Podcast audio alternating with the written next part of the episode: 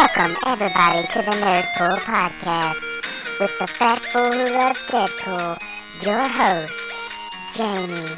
The water's fine. Come on in.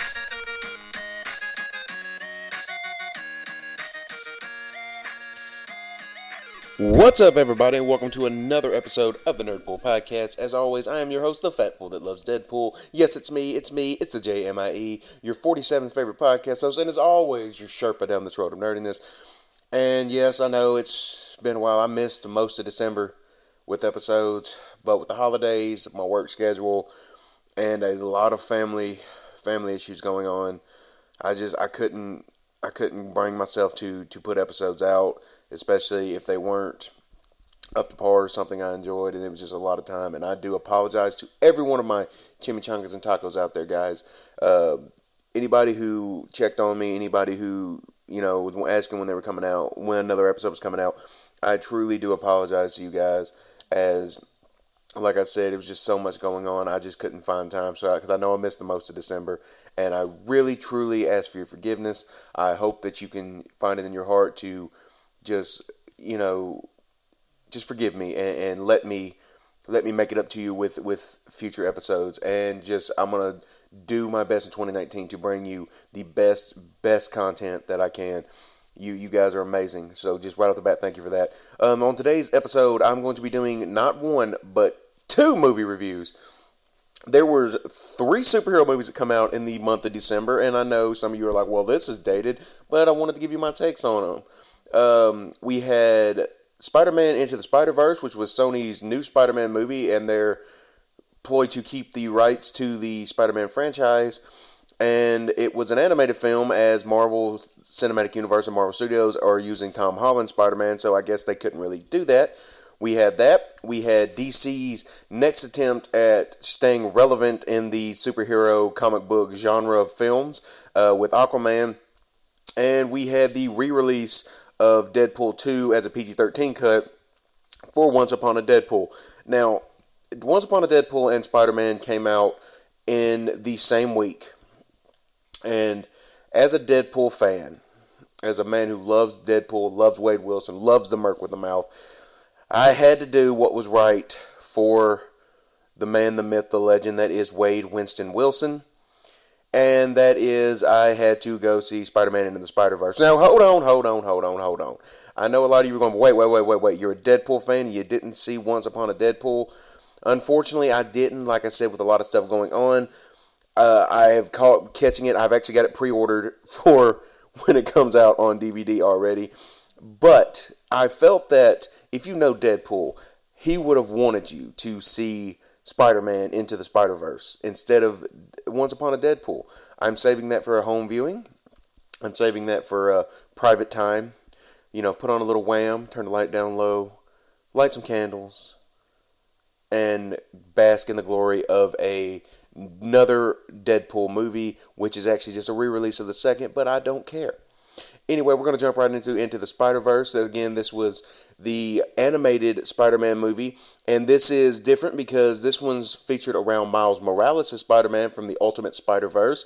Uh, you do get Peter Parker, you get Peter Porker, you get Spider-Man Noir, and you get Anime Spider-Man. Uh, you get all these different Spider-Mans that are coming together, that are being their dimensions. Oh, and excuse me, I forgot uh, Gwenpool, or excuse me, Gwenpool. I'm obsessed with Deadpool right now. I am so sorry we get Spider Gwen, you get multiple Spider Man. And what I like about this movie, first off, the animation was incredible.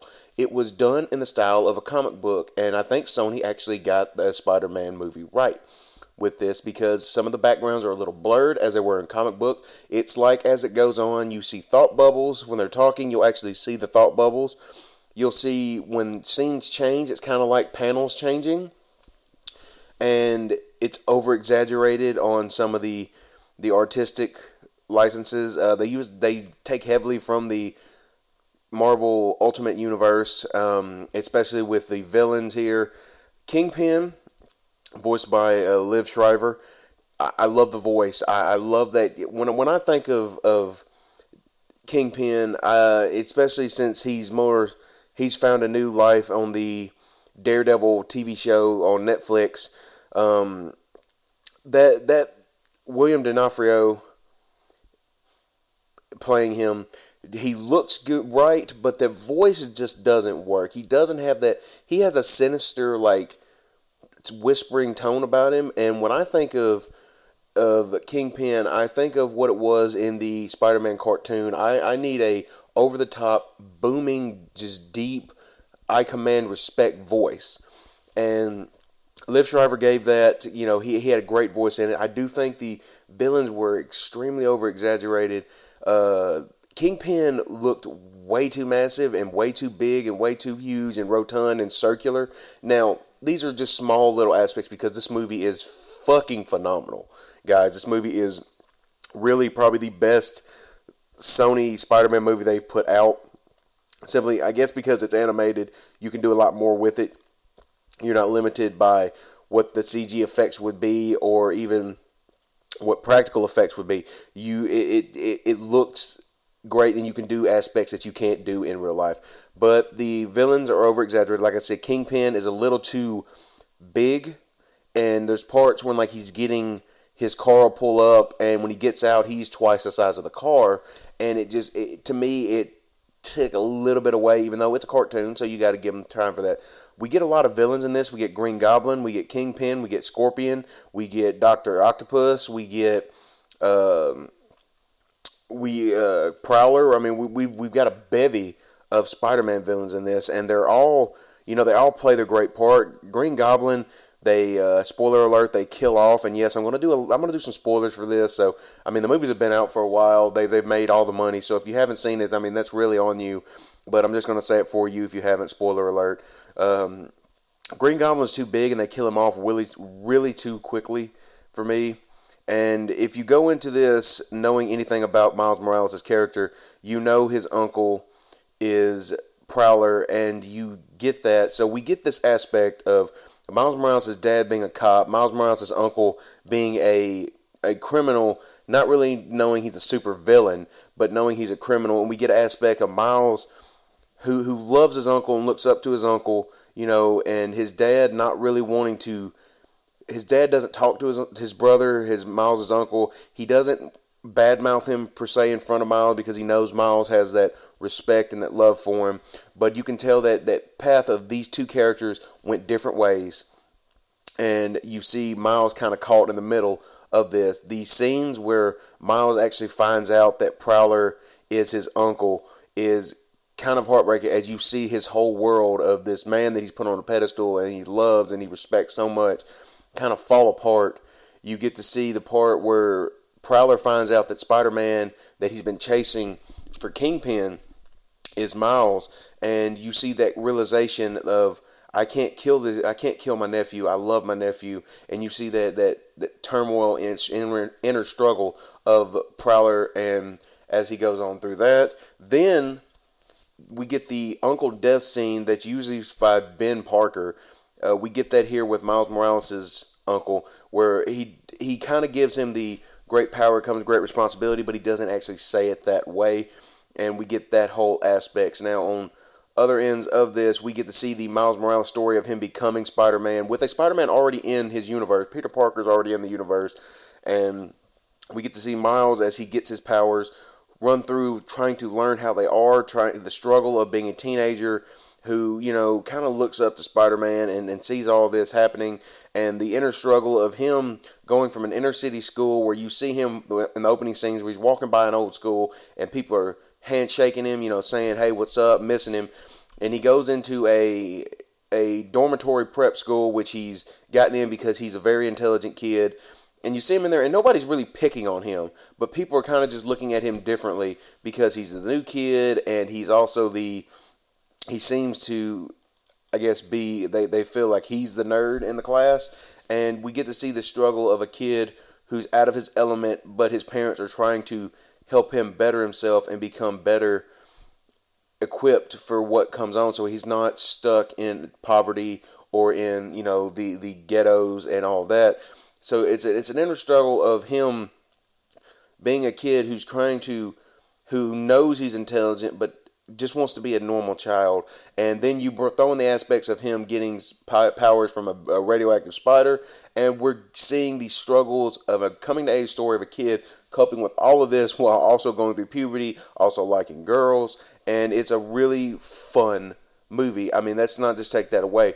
When we see the part, the Spider-Man from the other universes come in, Spider-Man Noir is hilarious in this, in the dark, brooding, uh, fashion that he is with the and a fascination he gets with a Rubik's cube when he can't really see colors. It's all you know black and white to him. We get to see all we get to see every character's origin story told quickly and fluently and it's done in a way that's fun and it doesn't feel like it's bombarding you with too much exposition on backstories they're all pretty much the same story but tweaked in their different ways it is because they're all spider-man.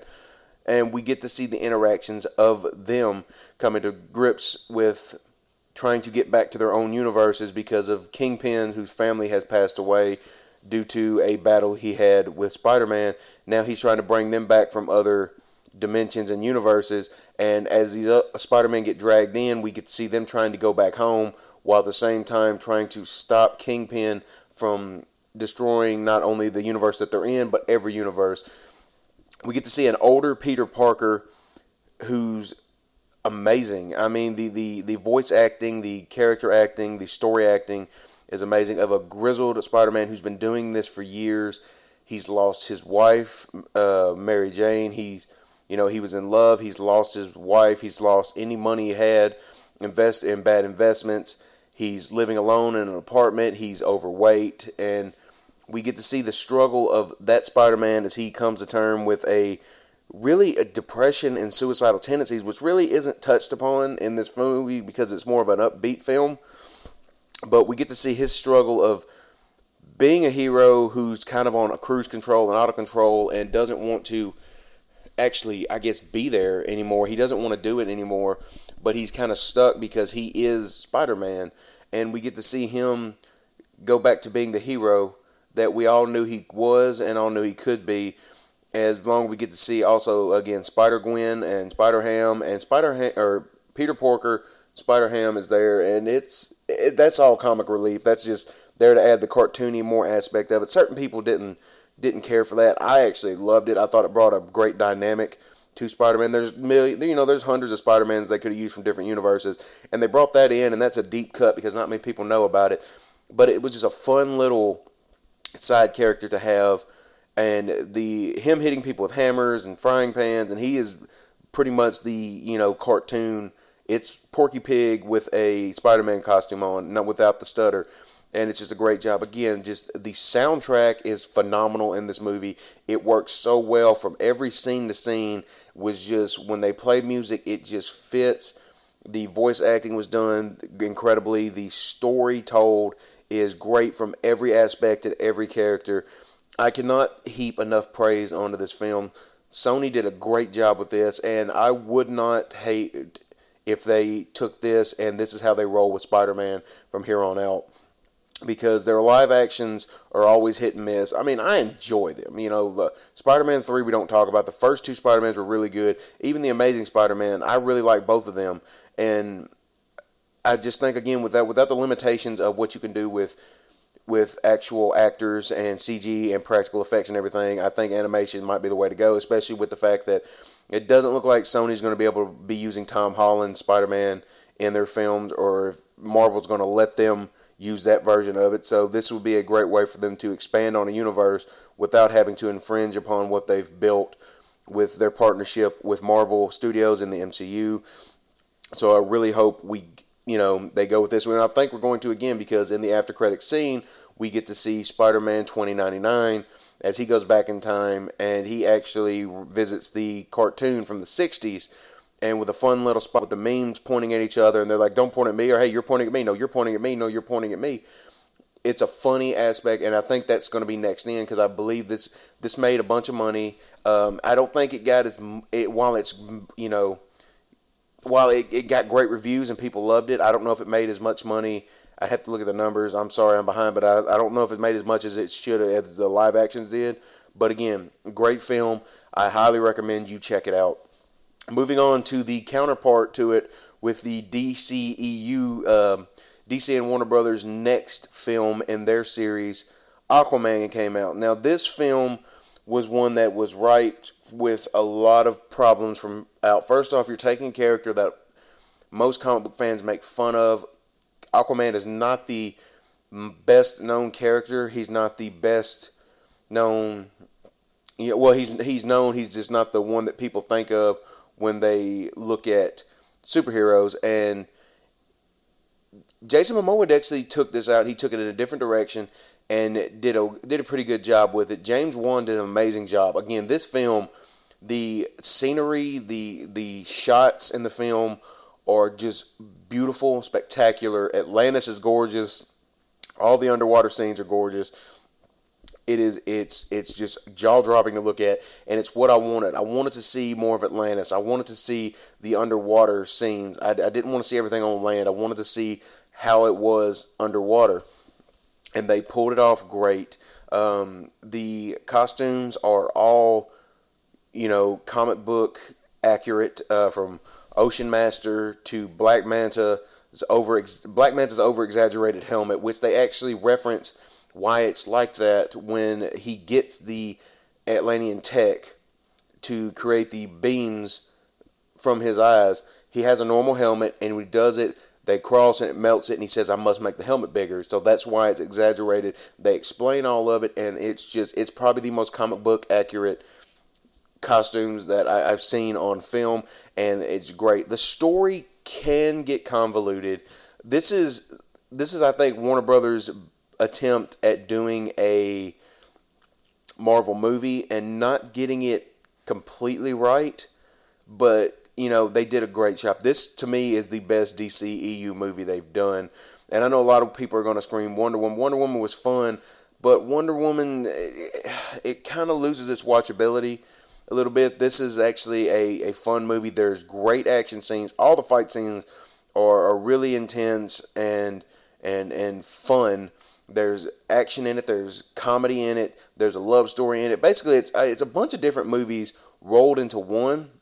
It even has horror aspects in it towards the end, and I found that really really fun to see that you know we're, we're getting aspects of, of what happened when you go deep in the ocean and the creatures that live there and we even get to see the kraken at one point and it's it's a great representation of what can be done and i think it's a step in the right direction for the DCEU because this this film doesn't have the Zack Snyder feel to it. It doesn't have that dark, ominous, monotone feel that the other ones did. This is more bright colored, got more jokes in it, and James Wan took this in a different direction. And I think that this might be how they go for because right now it's sitting at eight hundred million dollars or something like it, it it's it's going to break a billion. It's it's making them so much money. It is ridiculous, and that's because this film didn't make everything so sad and dark and it, it took you know it, it, made it, it made it fun. It made it to where you can go and laugh and enjoy a blockbuster film without getting this this sad feeling in it or you know not everything's going to be just we're all going to die. You know they're they while the Atlanteans are planning to attack Earth and the the groundlings, the Earthlings, however you want to call them. We get to see that story of them basically saying we're going to take back what was once ours. We get to see Aquaman as he goes and comes to terms with being the king of Atlantis that he doesn't want to be, the rightful heir to a throne. Again, the film is not perfect. There's certain uh, aspects that that are kind of strange when when Jason when Aquaman's father finds his mother um, injured on the rocks on the edge of a lighthouse. He brings her in, doesn't take her to a doctor. He just says, "I'm gonna have sex with that." He doesn't really say that, but that ends up what's happening. You know, and they have they bear the son. They they bear Arthur Curry. We get to see his his relationship with his father, as his father's always been in love with his mother, and he goes and waits for every day to try to see if her to come back to him. And Nicole Kidman did a great job here. Uh, Dolph Lundgren and Willem Dafoe are cast in this, and it's kind of strange in their casting. I think I think Willem Dafoe was uh, wasted a little bit here. I think he could have been a, a better role than what he was given. You know, not not just not like he did a bad role. Like he, he didn't do bad. It's just his his character acting and his his acting chops. It seems like they were a little wasted on a role that's not minor but kind of a secondary character. Dolph Lundgren playing the one of the kings of the kingdoms of Atlantis. He's one king of the different sets. Um, he, he he's okay. I mean, it's Dolph Lundgren. He's not you know going to be the actor that's you know he's not going to Tom Hanks or anything. He did an okay job here. Uh, Amber Heard, who plays Mara, is smoking and maybe my new Hollywood crush. She is so gorgeous in this film and so amazing. And Jason Momoa playing Arthur Curry, Aquaman, actually made Aquaman cool. Now I know some people are, don't like the way he plays it, kind of the surfer dude esque. I don't mind it. I think it's taking Aquaman in a different direction than what was intended. I know sometimes I complain that they take stuff too far, but with Aquaman being universally made fun of the way it was, playing him how it would have been, how he is straight out of the comic books, might not have been the best bet. This is taking a guy who looks the part of being jacked. He looks the part of being a badass.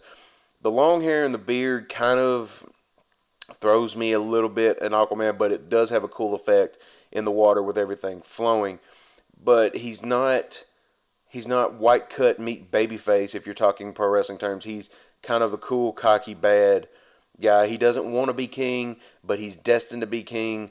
And the film shows you his struggle of growing up, knowing that he, never wanting to meet his mother, wanting to meet, you know, see Atlantis, but not being prepared, basically because Willem Dafoe's character, who was the hand of the king and is the second in command to his brother, who is the king of Atlantis when we picked this film up, his, he promised his mother that he would train him, take care of him, make sure he's okay, and he knows that he can't come to Atlantis yet. He knows that he's not going to be welcomed with open arms because he's a half breed, a, a muggle, a mudblood. You know, if you're using Harry Potter terms, and he doesn't want to tell him about his mother. He doesn't want to tell him that his mother's probably gone, and we get to see a little bit of the backstory of Atlantis and how Atlantis was this this great place that had futuristic tech, and at one point they overdid it with their technology, and they basically what caused them to go into the sea with an explosion, and that explosion allowed them to breathe underwater. We get to see different kingdoms of Atlantis. Um, the the way people, you know, we get to see the mermaid uh, people that, that took off and they, they became mermaids. We get to see a crab like people and it's just interesting to see that to me. This film was very fun to watch. Again, this film is not perfect. It, in true DC fashion, it's convoluted at times. It, sometimes it doesn't seem like it knows what kind of film it wants to be. Like they took a bunch of tropes from comic books and put it together, and that sounds bad. But when you go and see it, it's it's a fun blockbuster comic book movie where you can go in, you can laugh, you can cry, you can you know, just be in awe at how beautifully done the whole movie is. And, you know, James Wan did an amazing job coming from his humble beginnings as one of the guys who did the original Saw to where he is now. He's performed leaps and bounds. I know, not everybody is a fan of the James Wan style of directing because it's a big budget and now, you know, action flicks like the Fast and the Furiouses and stuff like that. But me, again, I, I enjoyed it. I, I, I really think that he took – a character that was going to be difficult to pull off that nobody really had faith in. And when this film was announced, it was probably the one that everybody was like, well, this movie's going to suck. This movie's going to fail. It's going to flop. Nobody really had faith, especially after the the disaster that was Justice League. A lot of people were just over the DC movies and they just thought that there's no way they're going to get them right. We're not going to go see them. In fact, I know some of my friends that actually did, they won't go see the film. They didn't. They weren't going to see this film, and after hearing what everybody said, they've actually gone and they they enjoyed the film. It's one of those ones that I think is a step in the right direction for DC Comics and Warner Brothers to build upon. Uh, I don't think that it's going to. I think again, it's the best film they've done. I don't know if it's if that's a good thing or a bad thing because the rest of them haven't been that great. But again, I, I really enjoyed it the everything about this film is something that I, I want in a comic book. It felt kind of it felt like a comic book movie. The acting is is is pretty good. The again scenery is amazing. So my my thing is go see it. Now, if you had to pick between this or Into the Spider Verse, it's a tough choice for me because it's apples and oranges. It's two different. It's two different things. It, it, depends on what your what your preference is because you're getting two completely different movies, two completely different styles of movies. You know, one's animated, one's live action.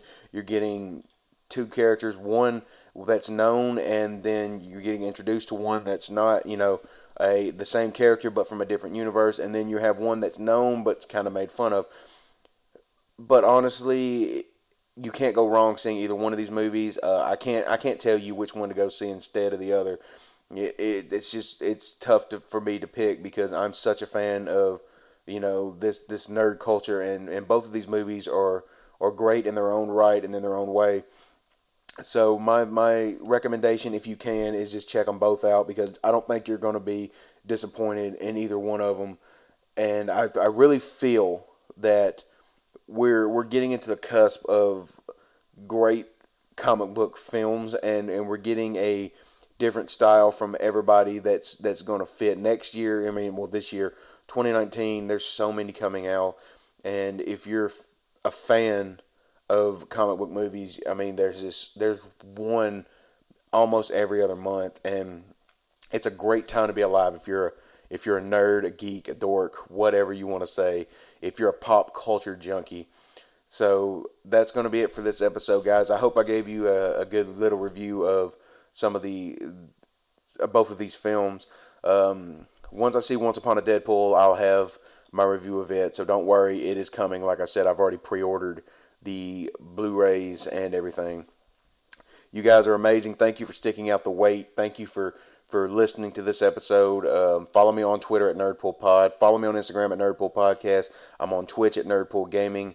As always, you can hit me up on any one of these platforms, and I will respond. You guys are amazing, and I hope to bring you great content in 2019. This here's to another great year of the Nerdpool podcast. I hope all of your resolutions come. I hope you're you're the best you that you can be. This year is going to be your year. If you're listening to this, just know 2019 is going to be your time to shine, everybody. So that's going to be it. So until next time, that's Nerdpool. See ya.